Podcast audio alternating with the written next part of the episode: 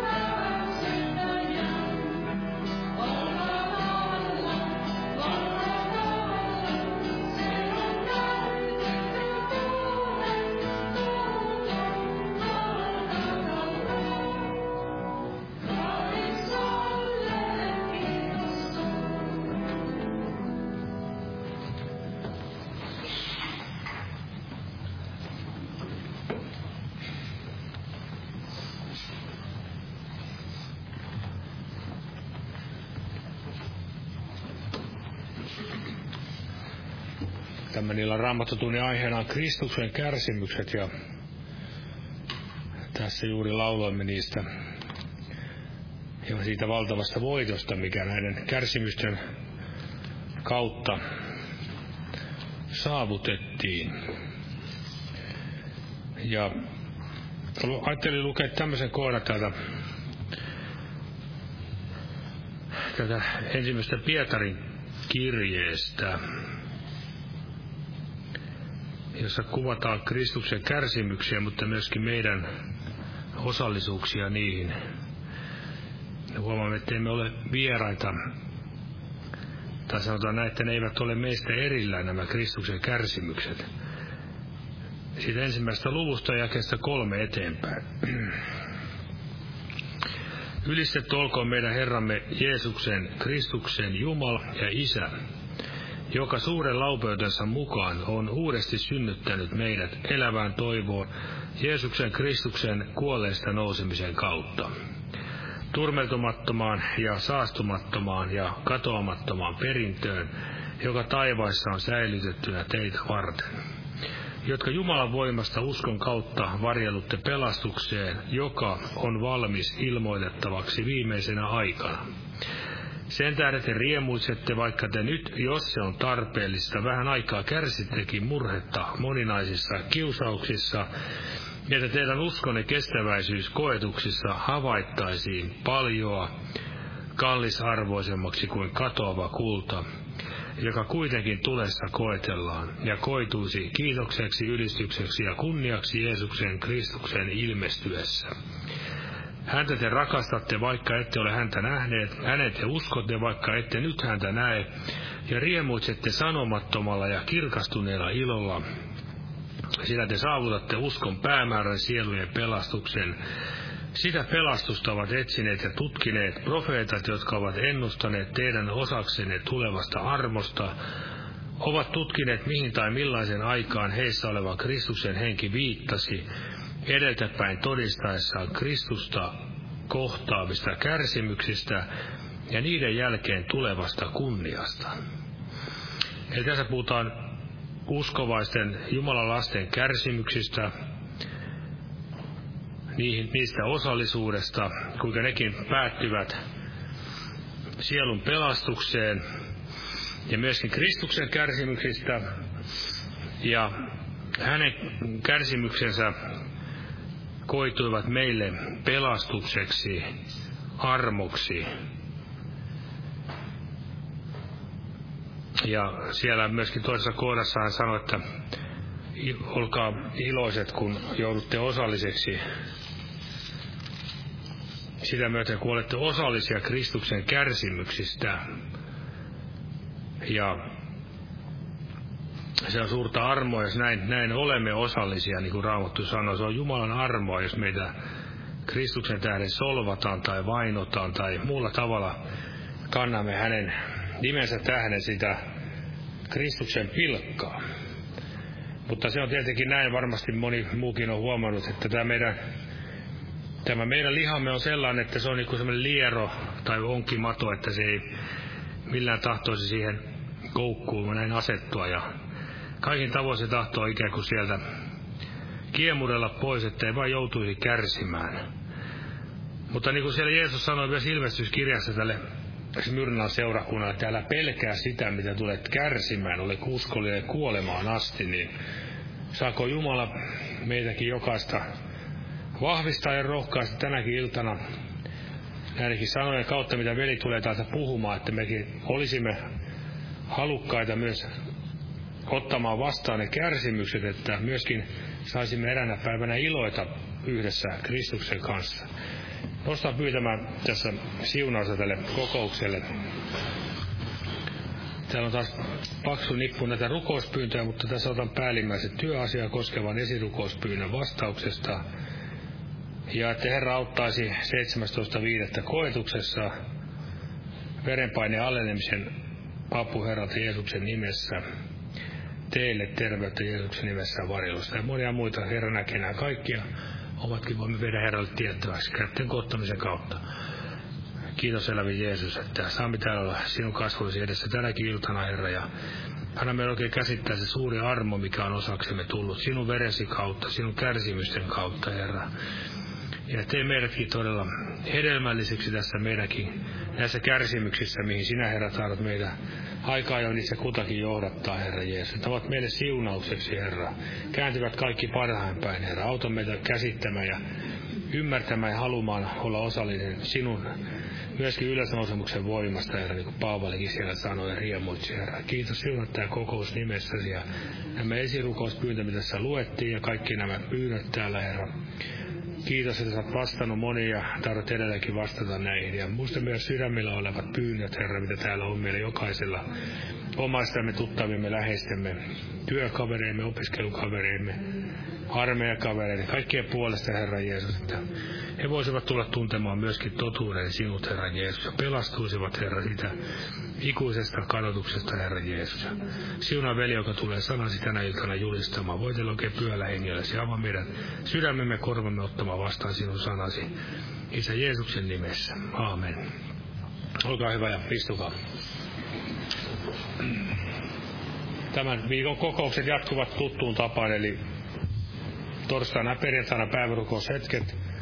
Huomenna myöskin illalla tämä evankeliointi-ilta perjantaina rukouskokous kello 19, lauantaina sunnuntaina kokoukset kello 18. Tervetuloa, muistetaan rukouksia näitäkin tilaisuuksia, että Herra saisi virvoittaa, vahvistaa ja johdattaa näissä. Lauletaan laulu 237, 237, juurelle ristiin kuin pakenin ja kannetaan myöskin samalla vapaaehtoinen uhrilahja Jumalan työn hyväksi.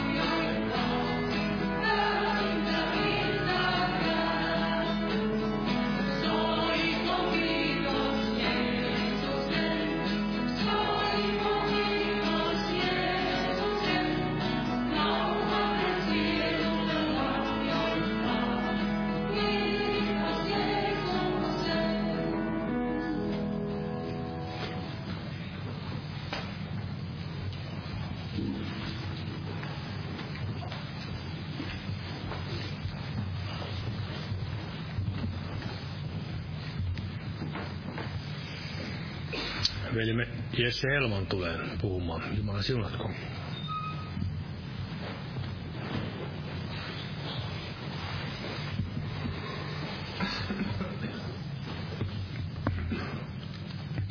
Joo, Jumalan rauhaa teille kaikille.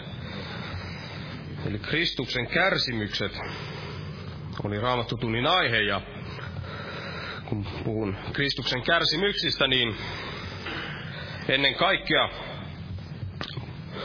puhutaan näistä hänen kärsimyksistään siellä Getsemaanessa ja Golgatalla ja siellä kun hän oli, oli näin ruoskittavana siellä Pilatuksen edessä, kun hän, hänet näin, näin tuomittiin, mutta, mutta myös, myös kaikista muista yleisesti ottaen niistä kaikista asioista, mistä Jeesus näin joutui läpi elämänsä näin, näin käymään läpi. Eli näistä kaikista.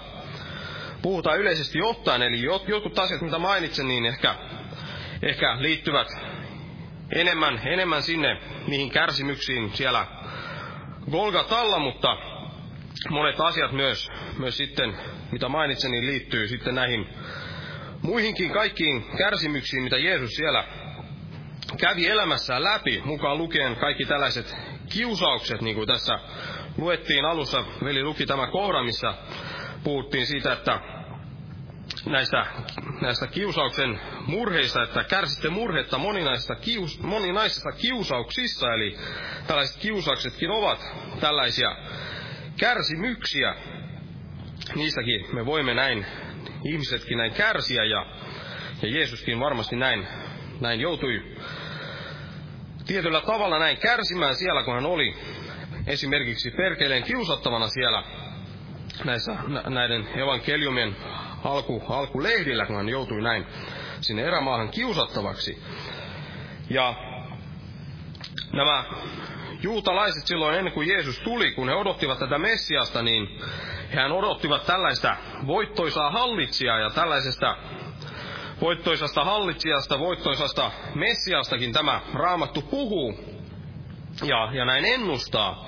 Mutta nämä kaikki tulevat näin täytäntöön silloin, kun Jeesus tulee toisen kerran siinä toisessa tulemuksessaan. Silloin on oleva tämä voittoisa hallitsija, mutta Raamattu puhuu myös, ennustaa, vanha testamentti ennusti myös tällaisesta kärsivästä, kärsivästä palvelijasta ja, ja silloin kun Jeesus ensimmäisen kerran tuli maailmaan, niin silloin hän oli tällainen kärsivä palvelija. Hän ei tullut pal- palveltavaksi, vaan, vaan palvelemaan ja hän joutui siellä näin paljon, paljon kärsimään. Ja täällä Markuksen evankeliumissa ja kahdeksannessa luvussa luetaan tästä tähän alkuun Markus 8 ja sitten tuosta jakeesta 31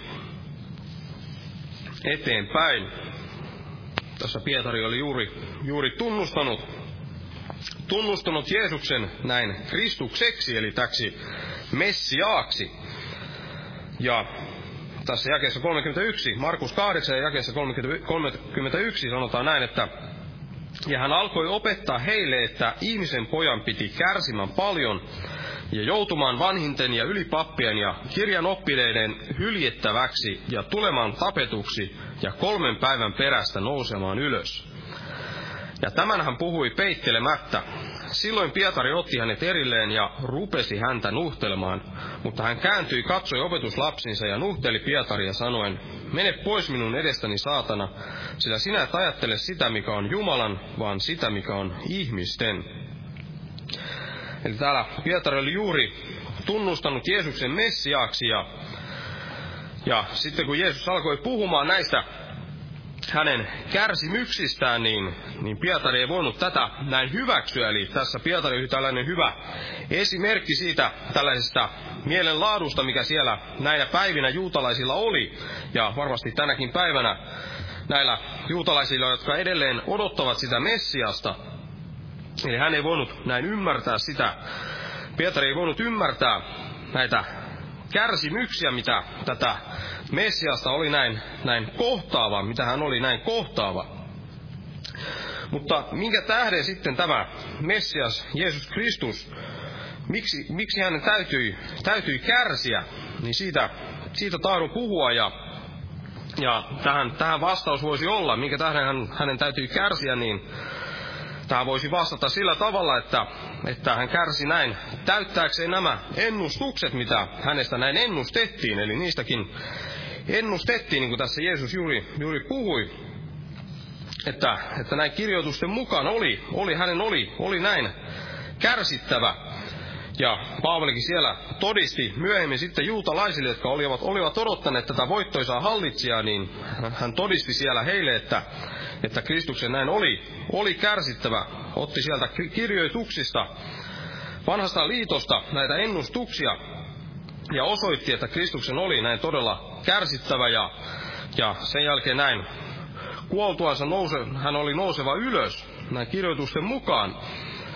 Mutta, mutta kuitenkin, eli tähän voisi vastata näin, että näihin kirjoituksiin, näiden kirjoitusten täyttämiseksi näin Jeesus, Jeesuksen, Jeesuksen täytyy kärsiä, mutta nämä kuitenkaan nämä ennustukset eivät olleet mitään tällaisia, tällaisia mitä Jumala, Jumala näin olisi jonkun päähän pinttymän takia näin laittanut vaan jonkinlaiseksi tällaiseksi ennusmerkiksi, että tästä tiedät, että tässä, tässä tämä Messias sitten on, kun nämä merkit näin täyttyvät. Eli näillä oli syvempikin merkitys näillä Kristuksen kärsimyksillä. Ja itsellä on sydämellä kolme tällaista syytä, minkä tähden Kristuksen täytyy kärsiä. Ja varmasti moni, moni saattaa löytää monia muitakin syitä, syitä sille, minkä tähden Kristuksen täytyy kärsiä näiden kolmen lisäksi, mitä tästä aion mainita.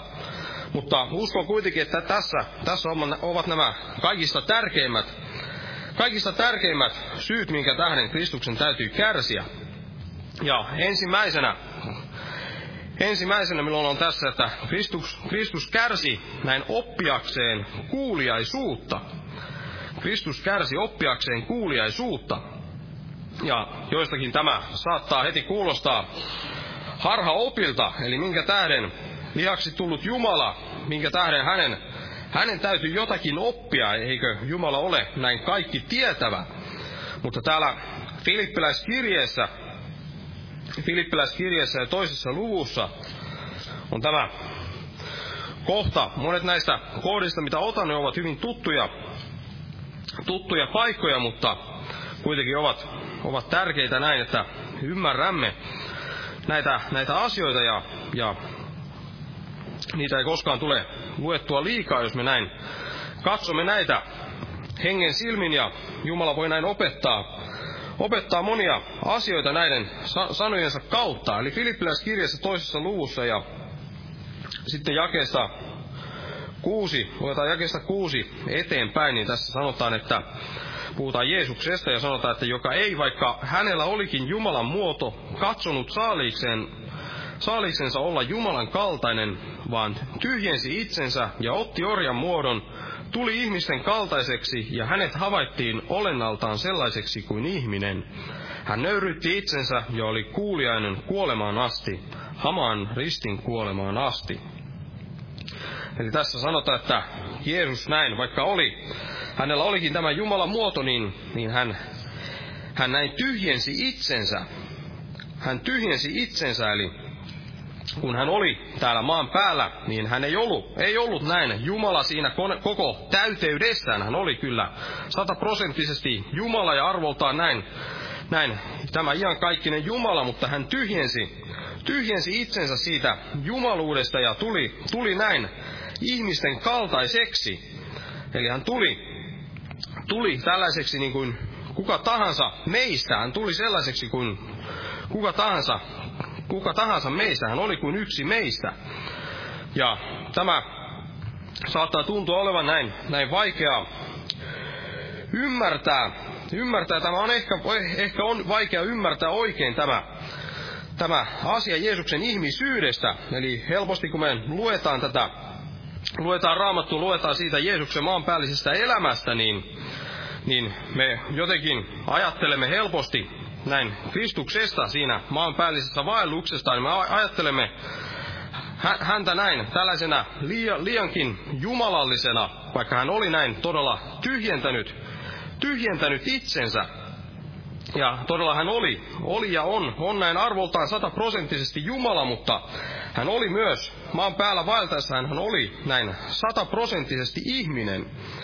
Ja täällä Luukkaan evankeliumissa toisessa luvussa, täällä Jeesuksen elämän, elämän alkuvaiheilla, niin täällä nähdään, kuinka Jeesus varttui, varttui kun, kuinka, kun kuka tahansa meistäkin, hän, hän sai näin, näin kasvaa, kasvaa niin kuin kuka tahansa meistäkin ihmisistä.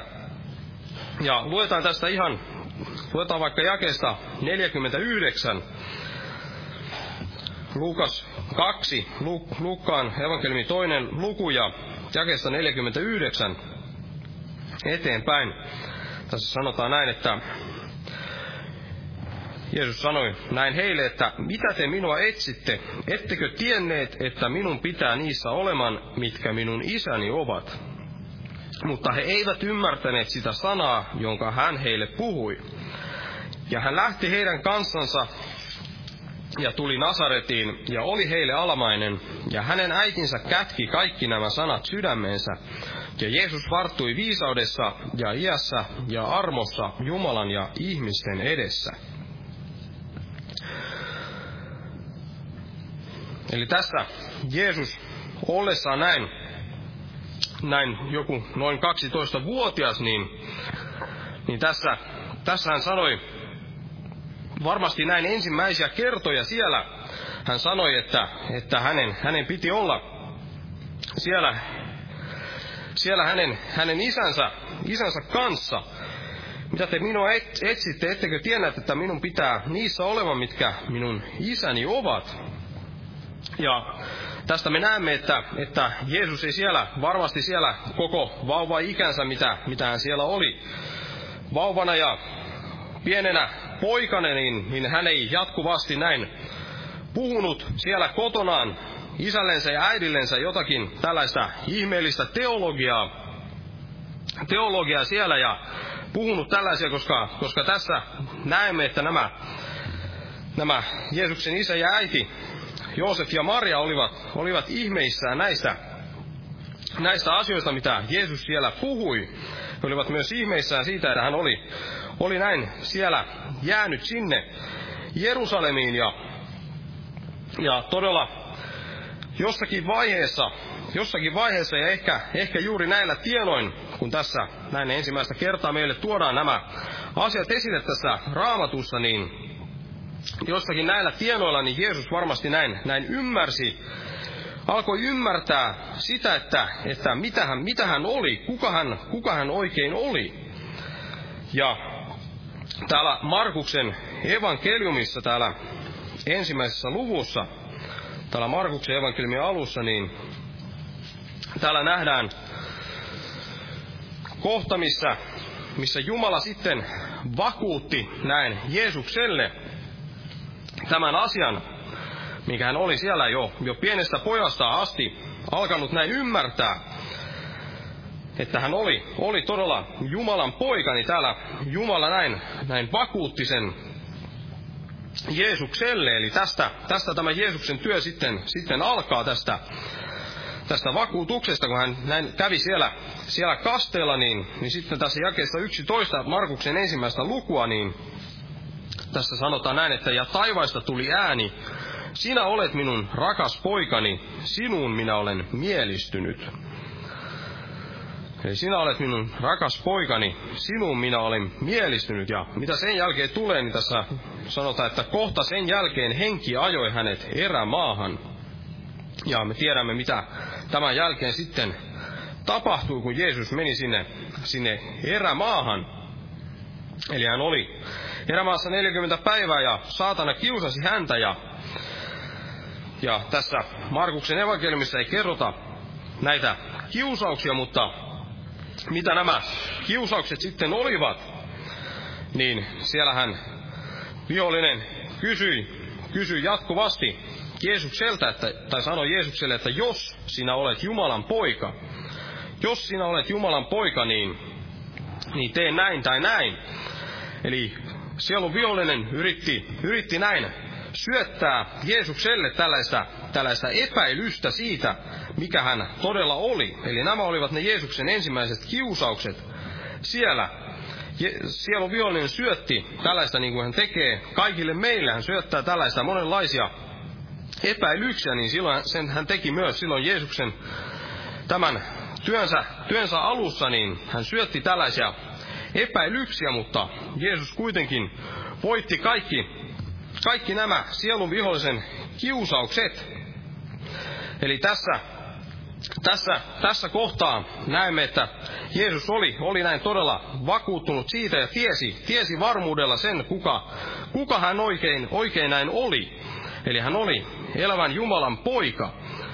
Hän tiesi sen jo, jo, jo alkoi se ymmärtää jo siellä, niin kuin näimme, niin nuorena poikana, mutta varmasti, varmasti ei, voida, ei voida näin ajatella, että Jeesus olisi siellä, siellä pienenä vauvana, vauva näin, näin jotenkin, jotenkin ajatellut, että, että hän olisi, oli näin, näin Jumalan poika ja, ja ihmetteli sitä, mitä muut siellä häntä, häntä yrittää hoitaa, vaikka hän on tämä Jumalan poika, eli varmasti tällaisena vauvana hän oli, oli niin kuin kuka tahansa, kuka tahansa vauva täällä, täällä maan päällä, eikä, eikä juurikaan näin ymmärtänyt mitään.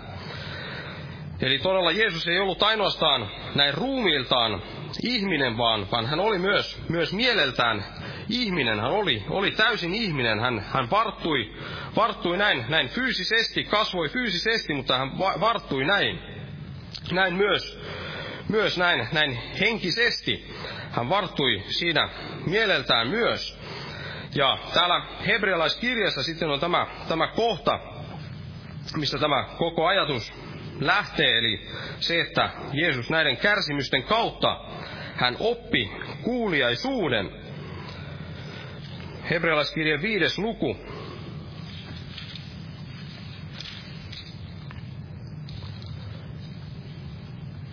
Ja luetaan jakesta seitsemän.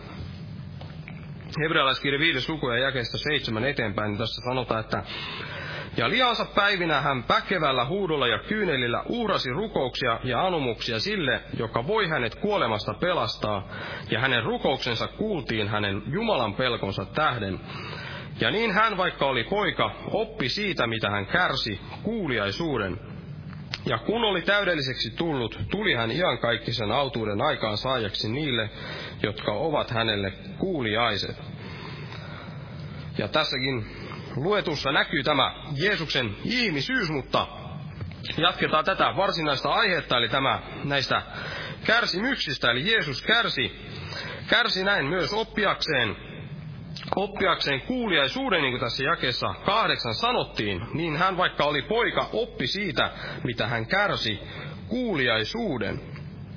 Ja tässä myös sanottiin, että, että kun oli, oli täydelliseksi tullut, Eli joku voi näin, näin ihmetellä, kun näitä jakeita lukee, että, että kuinka näin, näin Jumala, joka on, on näin kaikki tietävä, kuinka hän voi, voi näin oppia, oppia jotakin, kuinka hän voi oppia kuuliaisuutta, eikö hän tiedä kuuliaisuudesta jo, jo ennen, ennen tällaista oppimista ja, ja myöskin tästä, tästä, kun oli täydelliseksi tullut, kuinka näin Jumala, joka on täydellinen Jumala, niin kuinka hän voi tulla, tulla näin täydelliseksi. Mutta todella jumalallisessa luonnossa niin Jeesus Kristus oli, oli kyllä täydellinen, mutta näin, näin ihmisenä hän ei, hän ei sitä ollut. Ja tässä en tarkoita, täytyy heti sanoa, joku varmasti särähtää korvaa tällainen asia ja ymmärrän tämän täysin, että, että voi, voi heti, jos ei, jos ei näin, näin ymmärrä eikä kuuntele loppuun, niin saattaa kuulostaa näin harha opilta, mutta, mutta todella en tarkoita sitä, että Jeesuksessa olisi ollut näin syntiä, että hän ei, ei ollut näin täydellinen siinä mielessä, että hän oli täydellisesti synnitön. Eli todella jos hän, hän ol, hänellä olisi ollut aikaisemmin jotakin, jotakin syntiä, mutta olisi näin sitten myöhemmin myöhemmin näin oppinut sitä kuuliaisuutta, niin, niin hän ei enää koskaan olisi voinut olla täydellinen. Eli jos ihminen näin on, on kerran näin syntiin langennut, niin hän ei voi koskaan enää olla näin täydellinen ihminen. Ainoastaan Jeesuksen Kristuksen veri voi hänet puhdistaa, mutta jos Jeesus näin olisi langennut syntiin, niin ei olisi ollut edes sitä Jeesuksen Kristuksen verta näin puhdistaakseen häntä. Mutta todella mi, millä tavalla Jeesus ei ollut täydellinen, niin sillä tavalla, että ei ollut vielä, hän ei ollut vielä kokenut kaikkea, eikä, eikä sen tähden ollut siis vielä oppinut, oppinut kaikkea. Eli ennen, ennen näitä kärsimyksiä, ennen kuin hän, hän kärsi, kärsi, niin hän ei, hän ei tiennyt, hän ei tiennyt kaikkea, hän ei ollut oppinut kaikkea, mitä tämä kärsimyskin näin, näin opettaa. Ja jos tämä on jonkun mielestä harha oppia, niin että Jeesus ei, ei jotakin tiennyt, ei tiennyt kaikkea, niin, niin sitten täytyy kysyä, että mitä, mitä hän ajattelee siitä kohdasta, mitä Jeesus sanoi, että ainoastaan isä tietää sen ajan, jolloin, jolloin Jeesus on tuleva takaisin, eli hän ei tiennyt edes sitä, milloin hän oli, oli näin tuleva takaisin, milloin hän oli palava takaisin tänne maan päälle. Eli tämä jae osoittaa sadan prosentin varmuudella, että Jeesus ei näin tiennyt kaikkea ja voidaan varmasti näin sitten myös tämänkin pohjalta ajatella, että Jeesus ei tiennyt myöskään monia muitakaan asioita näin lihansa päivinä, silloin hän vielä, vielä näin, näin oli oppimassa ja varttumassa. Eli hän, hän ei näin syntynyt tällaisena supervauvana, joka olisi, olisi tiennyt, tiennyt heti syntyessään, syntyessään näin kaiken ja olisi vaikka osannut, osannut näin, näin puhua, mutta ehkä esitti jotakin vauvaa siellä, niin kuin me tiedämme, että Jeesus todella. Siellä hänen veljensäkään eivät, eivät uskoneet häneen, hänen vanhempansa, vanhempansakin alkoivat ihmettelemään näitä asioita silloin, kun Jeesus alkoi näin, näin toimimaan, ja ne ihmiset, jotka hänen, hänen siellä seuduillaan asuivat, niin he eivät uskoneet häneen, he ihmettelivät, että eikö tässä ole tämä, tämä Marian ja Joosefin poika, jonka veljetkin täällä elävät meidän keskuudessamme, ja tämä tällainen Puusepän, Puusepän poika, hän oli tällainen tavallinen ihminen. Ne, jotka hän, hänet tunsivat, he tiesivät, että hän oli aivan tavallinen ihminen. Eli kukaan ei siellä, ei siellä ni, näin sanonut, että, että ei mikään ihmekään, että hän tässä näin parantelee ihmisiä, koska hän vauvanakin siellä puhui ja alkoi jotakin teologiaa näin meille opettamaan. Eli tällaista ei, ei tapahtunut, vaan Jeesus oli täysin, täysin inhimillinen ihminen ja ja näin hän oppi, oppi siinä pikkuhiljaa varttuessaan elämässä monia, monia asioita ja myös näiden kärsimystien kautta hän sitten oppi, oppi näin kuuliaisuuden ja se, että hän oppi kuuliaisuuden, niin se ei tarkoita sitä, että että hän olisi joskus näin tehnyt syntiä ja olisi sitten oppinut kuuliaiseksi myöhemmin. Eli tätä se ei, se ei tarkoita, vaan se, se tarkoittaa sitä, että Jeesus oppi tällaisen koetellun kuuliaisuuden, hän oppi tällaisen aktiivisen kuuliaisuuden, eli Jeesus oli alusta asti synnitön, mutta hän oli,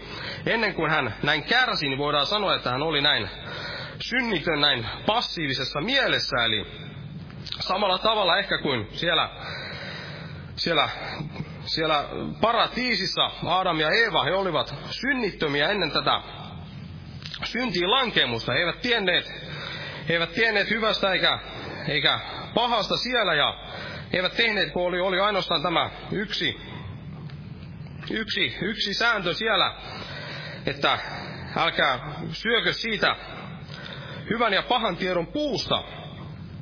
Ja, ja vasta, vasta sen jälkeen, kun sitten tämä, tätä koeteltiin, tätä heidän, heidänkin uskoa Adamin ja Evan tätä uskoa ja heidän, heidän sitä kuuliaisuutta, niin, niin silloin vasta he näin, näin lankesivat.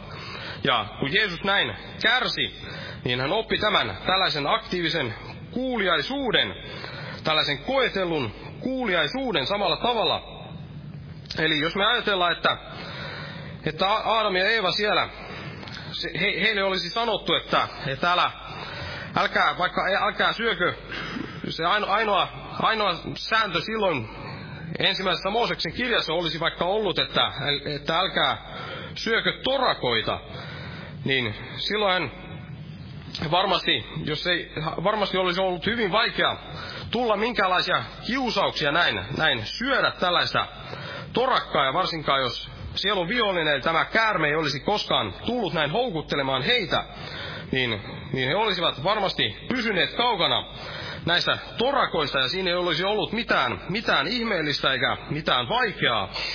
Mutta vasta, vasta sen jälkeen, kun tällainen kuuliaisuus on, on koeteltua, kun tuodaan, jo, tuo, tuodaan tällaista kärsimystä, niin kuin Jobillekin tuotiin kärsimystä, eli siellä sielun vihollinen Jobille tai Jumalalle tuli Jobissakin sanomaan, että suotta hän, hän on sinulle kuuliainen, kun kun annat hänelle kaikkea hyvää, mutta annapa hänelle vähän kärsimystä, niin, niin varmasti hän kiroaa sinua vasten kasvojasi. Ja Jumala sitten koetteli Jobia, ja Jobista sanottiin, että kaikessa tässä hän, hän ei tehnyt syntiä, syntiä Jumalaa vastaan. Eli Jobi on tällainen tietynlainen esikuva Kristuksesta, erityisesti tässä, tässä mielessä, mistä tänä päivänä näin puhutaan. Eli Jeesus näin oppi tällaisen, tällaisen aktiivisen kuuliaisuuden, tällaisen koetellun kuuliaisuuden, hän, hän oppi sen, mitä, mitä todella on olla kuuliainen, koska hän monien kärsimysten ja kiusausten kautta, kautta näin joutui, aina tekemään sen päätöksen, että onko hän Jumalalle kuuliainen vai kuunteleeko hän sielun vihollista. Eli esimerkiksi siinä kohdassa, mitä aluksi luettiin Pietarista, kun hän, hän nuhteli Jeesusta siitä, mitä hän puhui näistä kärsimyksistä ja puhui, että älkää tämä sinulle tapahtunut, niin siinäkin oli yksi tällainen kiusaus Jeesukselle, että hän olisi, olisi näin näille opetuslastensa mieleen, juutalaisten mieleen, että, että tekisi sen, sen mukaan, mitä nämä ihmiset siellä tahtoivat, mutta hän päätti tehdä sen, mikä, mikä oli se Jumalan tahto. Näiden kiusausten ja kärsimysten kautta Jeesus oppi sen, mitä, mitä todella on olla, olla kuuliainen. Ja todella jos Jeesus tarvitsi tällaisia kärsimyksiä näin kasvaakseen, kasvaakseen siinä kuuliaisuudessa, niin kuinka paljon enemmän me tarvitsemme näitä kärsimyksiä kasvaakseen näin, näin kuuliaisuudessa ja kasvaakseen näin Jumalan tuntemisessa.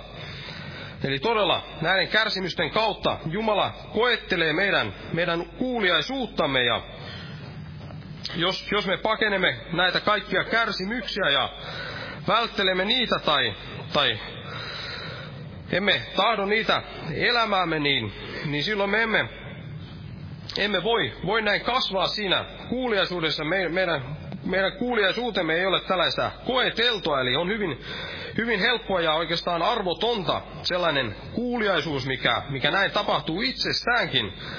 Eli sanotaan vaikka joku, joku, joku, joku jos elättäisiin vanhassa liitossa, siellä oli monia tällaisia eläimiä, mitä ei, ei saanut syödä, niin monet niistä ovat sellaisia, sellaisia eläimiä, joita monellekaan meistä ei tulisi mieleenkään näin syödä.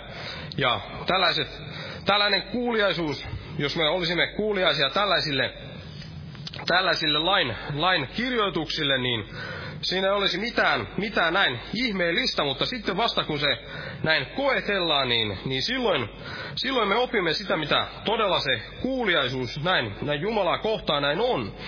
Samalla tavalla kuin Jeesus ja paljon, paljon ennemmin me, jotka emme ole, emme ole näin. Meillä ei ole yhtä suurta uskoa kuin Jeesuksella oli, emmekä ole, ole niitä Jumalan poikia sillä tavalla kuin Jeesus näin oli. Niin paljon enemmän me tarvitsemme niitä kärsimyksiä, voidaksemme oppia sitä kuuliaisuutta ja voidaksemme kasvaa siinä kuuliaisuudessa ja tässä uskossa. Ja täällä toisessa korintolaiskirjeessä ja sen neljännessä luvussa Paavalin toinen kirje korintolaisille, neljäs luku,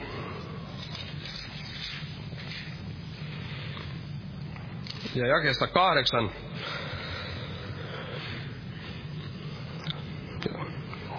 Paavalin toinen kirja Konetulaisille neljäs luku ja jakeesta kahdeksan eteenpäin, niin tässä Paavali sanoi, että me olemme kaikin tavoin ahdingossa, mutta emme umpikujassa, neuvottomat, neuvottomat, mutta emme toivottomat, vainotut, mutta emme hyljätyt, maahan kukistetut, mutta emme tuhotut, me kuljemme aina kantaen Jeesuksen kuolemaa ruumiissamme, että Jeesuksen elämäkin tulisi meidän ruumiissamme näkyviin.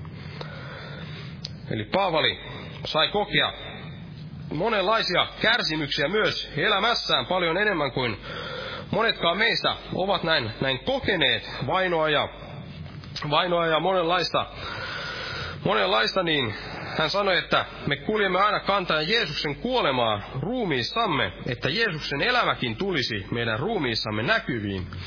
Eli näiden kärsimysten kautta, mitä Paavali siellä kärsi, niin näiden kautta tämä Jeesuksen elämä pääsi tulemaan siellä näkyviin hänen, hänen elämässään. Ja tämän tähden me tarvitsemme näitä kärsimyksiä.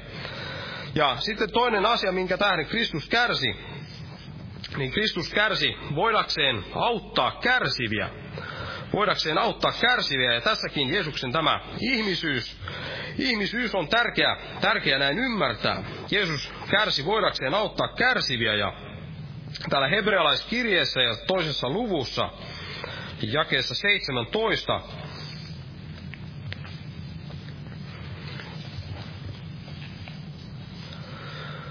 hebrealaiskirja toinen luku jakeesta 17 luvun loppuun nämä kaksi jaetta, niin tässä sanotaan, että että sen tähden piti hänen kaikessa tuleman veljensä kaltaiseksi, että hänestä tulisi laupias ja uskollinen ylimmäinen pappi tehtävissään Jumalan edessä sovittaakseen kansan synnit, sillä sen tähden, että hän itse on kärsinyt ja ollut kiusattu, voi hän kiusattuja auttaa. Sillä sen tähden, että hän itse on kärsinyt ja ollut kiusattu, voi hän kiusattuja auttaa. Eli Jeesus näin oppi, kun oli, oli näin, näin ihmisenä, niin, niin hän kärsi näitä monia asioita, mitä me ihmiset tänäkin päivänä joudumme kärsimään. Ja hän tämän tähden näin, hän ymmärtää, hän ymmärtää kaiken sen, mitä, mitä me olemme käyneet läpi. Hän on käynyt läpi jollakin tavalla kaikkia niitä asioita, mitä, mitä mekin, mekin näin käymme, käymme läpi tässä meidän elämässämme. Ja tässä seuraus, tai tässä neljännessä luvussa tätä sama hebrealaiskirjoitteen jakeessa 15 myös sanotaan, että sillä ei meillä ole sellainen ylimäinen pappi, joka ei voi sääliä meidän heikkouksiamme, vaan joka on ollut kaikessa kiusattu samalla lailla kuin mekin, kuitenkin ilman syntiä. Eli hän on ollut kaikessa kiusattu samalla lailla kuin mekin, kuitenkin ilman, ilman syntiä. Eli hän näin ymmärtää kaikki meidän kiusaukset, ja niin kuin tuossa edellisessä jakessa 18 lukua, niin puhuttiin myös kärsimyksistä, ja kiusauksetkin ovat, ovat tällaisia kärsimyksiä, niin, niin hän ymmärtää kaikkia näitä kärsimyksiä ja kiusauksia, mitä olemme käyneet läpi. Hän on käynyt ne kaikki, kaikki läpi samalla tavalla, samalla tavalla kuin mekin näin, näin ihmisenä, ja sen tähden on tärkeää näin ymmärtää, että Jeesus ei siellä ollut tällainen superihminen, vaan hän oli ihminen niin kuin, niin kuin mekin. Hän oli näin tyhjentynyt siitä jumalallisesta, jumalallisesta luonnosta, hän oli tyhjentynyt siitä jumaluudestaan ja oli näin, näin ihminen samalla lailla kuin mekin ja kärsi samalla tavalla kuin mekin. Ja hän todella tahtoo auttaa ja lohduttaa ja antaa, antaa voimia voimia niille, jotka näin hänen puoleen kääntyvät, koska hän, hän näin ymmärtää, mutta hän ei kuitenkaan ole, ole näin luvannut vapauttaa näistä kaikista kärsimyksistä. Eli hän, hän voi näin auttaa, ymmärtää meitä ja lohduttaa, antaa voimia, mutta, mutta hän ei ole luvannut vapauttaa näistä. Hän voi joskus vapauttaa, jos on hänen tahtonsa, mutta, mutta ennen kaikkea me voimme saada häneltä sitä ymmärrystä ja, ja apua ja lohtua siihen, niihin kaikkiin kärsimyksiin, mitä, mitä me käymme läpi. Ja ajattelin tähän lohdutukseksi niille, jotka, jotka käyvät jonkinlaisia kärsimyksiä tässä, tässä elämässä, näissä, tässä elämän tilanteessa, niin ottaa tällaisia asioita, mitä, mitä Jeesus näin on, on käynyt läpi ja sen tähden hän nämä, nämä ymmärtää ja voi, voi näin auttaa, auttaa ja lohduttaa meitä näissä tilanteissa, kun me näin käännymme tämän ylimäisen papin puoleen. Eli Jeesus todella ymmärtää esimerkiksi väsyneitä.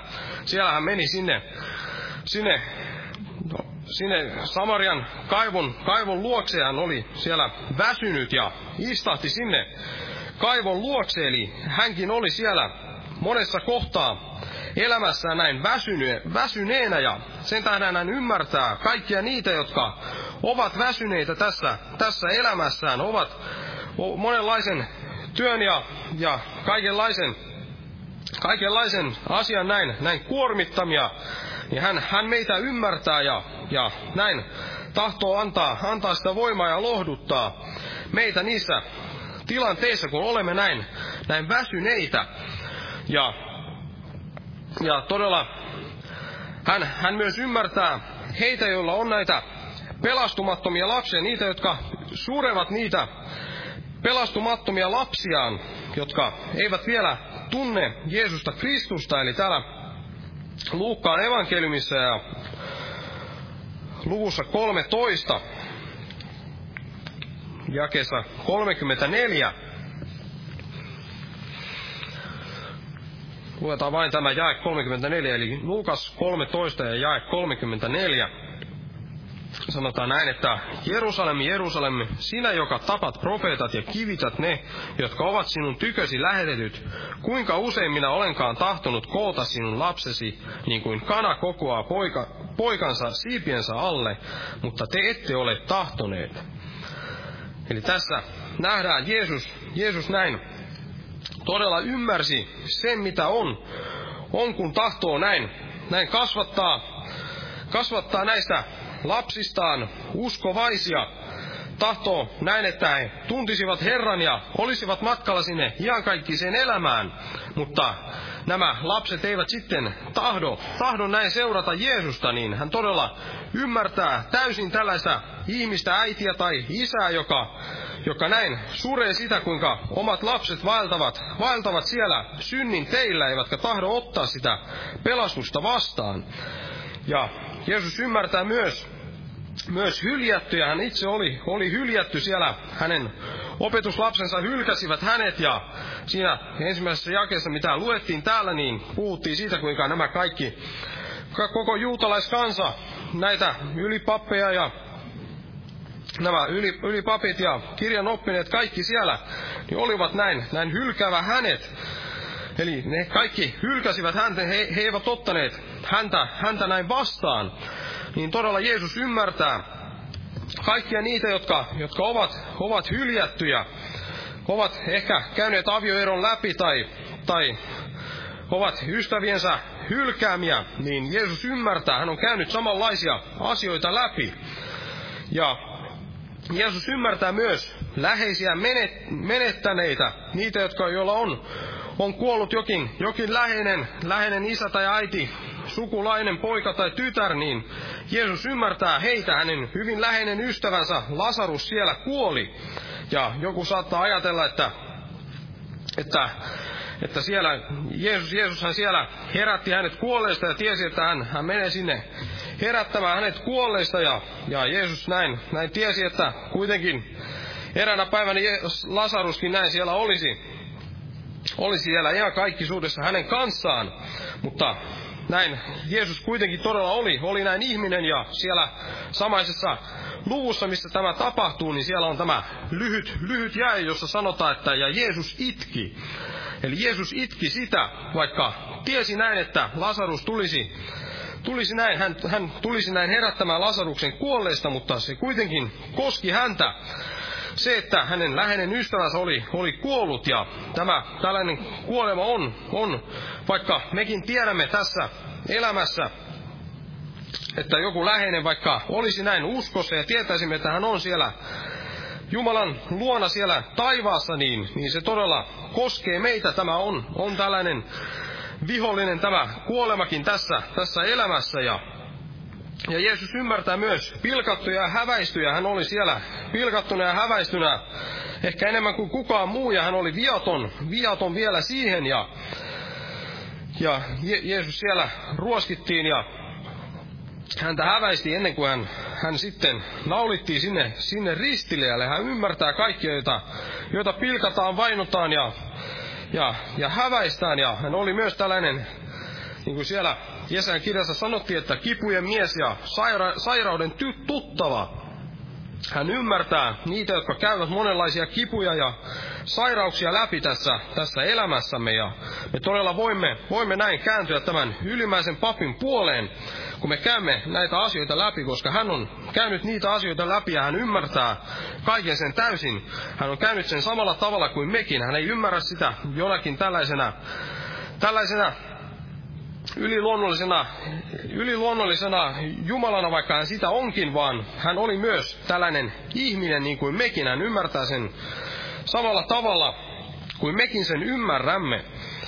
Ja sitten vielä tämä viimeinen, viimeinen asia, eli Kristus, Kristus kärsi, Kristus kärsi näin näin oppiakseen, oppiakseen kuuliaisuutta ja Kristus kärsi näin voidakseen auttaa kärsiviä, mutta Kristus myös kärsi näin meidän puolestamme.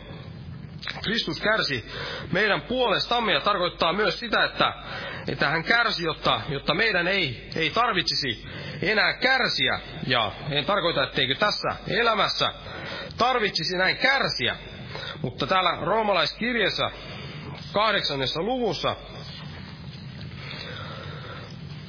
ja jakeessa 18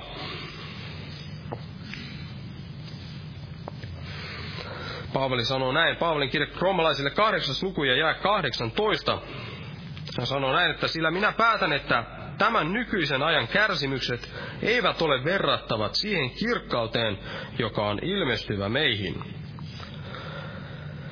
Eli tässä nykyisessä ajassa me kärsimme, meidän täytyy kärsiä, mutta, mutta on, on oleva, oleva tämä kirkkaus, kirkkaus, mikä, mikä on, on näin tuleva, ja tämä kirkkaus on meille mahdollinen juuri näiden Kristuksen kärsimysten kautta. Eli siellä helvetissä ihmiset maksavat näin iankaikkisesti siellä sitä sielunsa hintaa. Eli he kärsivät siellä iankaikkisesti monenlaisissa kärsimyksissä siellä, siellä, siellä kadotuksessa. Mutta tässä, tässä, tässä tämä Jeesuksen sataprosenttinen jumalallinen luonto on, on taas tärkeä tässä, että, että tämä iankaikkinen Jumala, Jeesus Kristus, lihaksi tullut Jumala, niin, niin hän kantoi, kantoi tämän hinnan näin, näin kärsimällä ja kuolemalla meidän puolestamme. Hän oli näin iankaikkinen Jumala ja, ja sen tähden hän voi vapauttaa meidät tällaisesta iankaikkisesta kadotuksesta. Ja täällä Jesajan kirjassa 53. luku luetaan tämä vielä.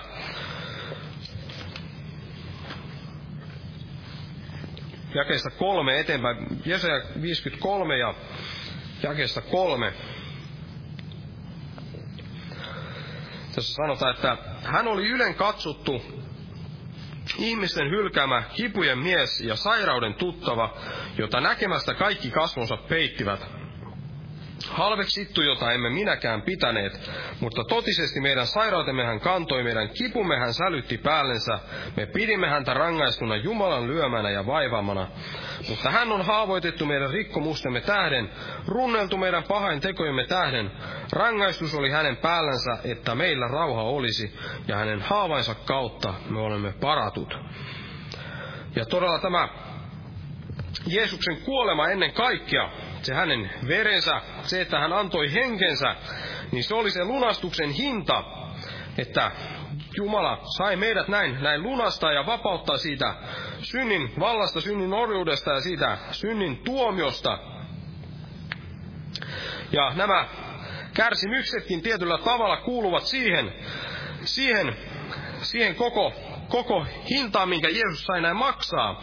Mutta, mutta minkä tähden, jos Jeesus näin kuolemalla meidät, meidät vapautti, minkä tähden sitten on nämä, nämä kärsimykset, ja tässäkin näin, näin puhutaan, että, että tämä rangaistus oli hänen päällänsä, että meillä rauha olisi, kun puhutaan näistä tällaisista kärsimyksistä.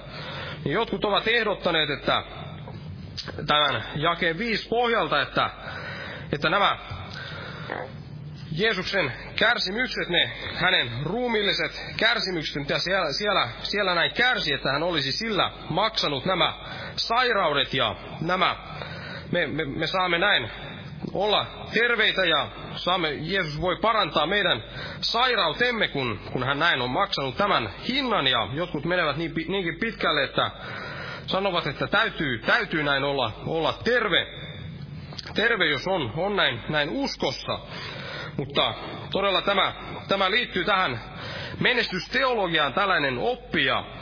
todella jos me sanomme, että, että Jeesus näin ehdottomasti tekee meidät terveeksi, koska maksoi siitä, niin pitäisi myös sanoa, että, että kaikki tällainen kärsimys, kärsimys pitäisi tässä ajassa olla, jo näin ohi, kun, kun näin Jeesus on, on näin kärsinyt jo meidän, meidän puolestamme. Mutta se on, se, on, se on ainoastaan osittain totta, että Jeesus näin kärsi, kärsi näin maksaakseen meidän, meidän sairautemme ja kaikki, kaikki tällainen, kaikki, kaikki nämä ruumillisetkin vaivat, mitä, mitä meillä on, niin, niin hän todella maksoi, maksoi ne myös näin kärsimällä meidän puolestamme, mutta se ei tarkoita sitä, että se ehdottomasti tapahtuisi tässä, tässä ajassa. Eli siellä niin kuin sanoin, niin ihmiset maksavat sitä hintaa siellä iankaikkisessa kadotuksessa ja kärsivät, ihan kaikki suuden. Ja me saamme, saamme ehkä kärsiä tässä, tässä elämässä moninaisissa näissä kiusauksissa, kärsimyksissä, vainoissa ja mitä kaikkia muuta, mutta meillä on kuitenkin tämä toivo, että siellä eräänä päivänä pääsemme sinne taivaallisen isän luokse sinne taivaaseen, missä, mistä tässä puhutaan täällä ilmestyskirjassa ja luvussa 21 ja jakessa kolme tässä sanotaan näin, puhutaan tästä, tästä ajasta, mikä, mikä on näin, näin meille tuleva ja jonka Jeesus on, on näin lunastanut, maksanut näin, näin siellä näiden kärsimyksensä kautta, eli Johanneksen ilmestys luku 21 ja jakeesta kolme eteenpäin tässä sanotaan, että ja minä kuulin suuren äänen valtaistuimelta sanovan, katso Jumalan Jumalan maja ihmisten keskellä, ja hän on asuva heidän keskellänsä, ja he ovat heidän kansansa, ja Jumala itse on heidän kanssaan heidän Jumalansa. Ja hän on pyyhkivä pois kaikki kyynelet heidän silmistänsä, eikä kuolema ole enää oleva, eikä murhetta, eikä parkua, eikä kipua ole enää oleva, sillä kaikki entinen on mennyt. Eli kaikki nämä tulevat eräänä päivänä päättymään.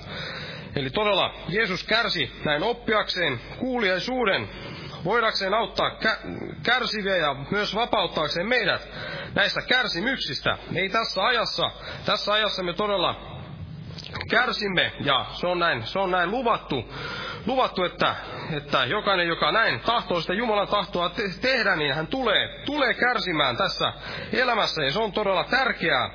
Me tarvitsemme sitä näin kasvaaksemme tässä meidän hengellisessä vaelluksessamme ja Jumalan tuntemisessa ja siinä kuuliaisuudessa. Mutta meillä on tämä näissä kärsimyksissä meillä on tämä lohduttaja, tämä ylimmäinen pappi, joka todella ymmärtää kaiken sen, mitä ikinä me käymmekään läpi. Ja meillä on vielä tämä toivo, että eräänä päivänä kaikki tämä tulee päättymään, kaikki entinen on mennyt ja ei ole enää itkua oleva eikä kuolemaa eikä murhetta eikä parkua eikä kipua, koska kaikki entinen on mennyt, koska Jeesus Kristus on näin tämän kaiken meidän puolestamme maksanut. Aamen. Nosta ylös ja kiitetään Herraa. Kiitos elävä Jumala, että olet näin maksanut sen kalliin hinnan, Herra, meidän sieluistamme, Herra. Ja kiitos todella, että, että sinä näin kasvatat meitä tässä elämässämme ja, ja emme ole yksin kaikissa niissä kärsimyksissä, Herra, mitä, mitä sinä saatat näin sallia meidän elämällemme, vaan sinä todella meitä lohdutat ja kannat ne meidän kanssamme, Herra, meidän kaikki, kaikki ne meidän meidän vaivamme, mitä saamme käydä läpi, meidän vainomme, Herra, kaikki, kaikki mitä ikinä me käymmekään läpi, sinä olet meidän kanssamme, Herra, ja kiitos siitä ihmeellisestä lupauksesta, Herra, että, että saamme eräänä päivänä olla siellä sinun luonasi, missä ei enää sitä itkoa eikä parkua ole, ei ole tuskaa eikä kärsimystä, vaan saamme ihan kaikkisesti, Herra, siellä iloita sinun luonasi, Herra, ja kiitos todella, että, että jatkat todella meidän kanssamme täällä seurakunnassa, Herra, puhuen meille sinun sanojasi ja kasvattaen meitä, Herra, ja, ja opettaen meille sitä kuuliaisuutta, Herra, sinun sanasi kautta ja myös kaikkien niiden kautta, asioiden kautta, mitä sallit meidän elämäämme, Herra, ja kiitos todella, että, että sinulla tämän loppukokouksia ja, ja muistat jokaista, joka täällä käy, käy monialaisia kärsimyksiä läpi ja lohdutat heitä, Herra, ja muistutat heitä, että sinä olet heidän kanssaan ja sinä todella ymmärrät heidän, heidän tuskansa, Herra, ja kiitos, että jäät siunaamaan tätä loppukokousta Jeesuksen Kristuksen nimessä. Aamen. Istukaa, hyvä.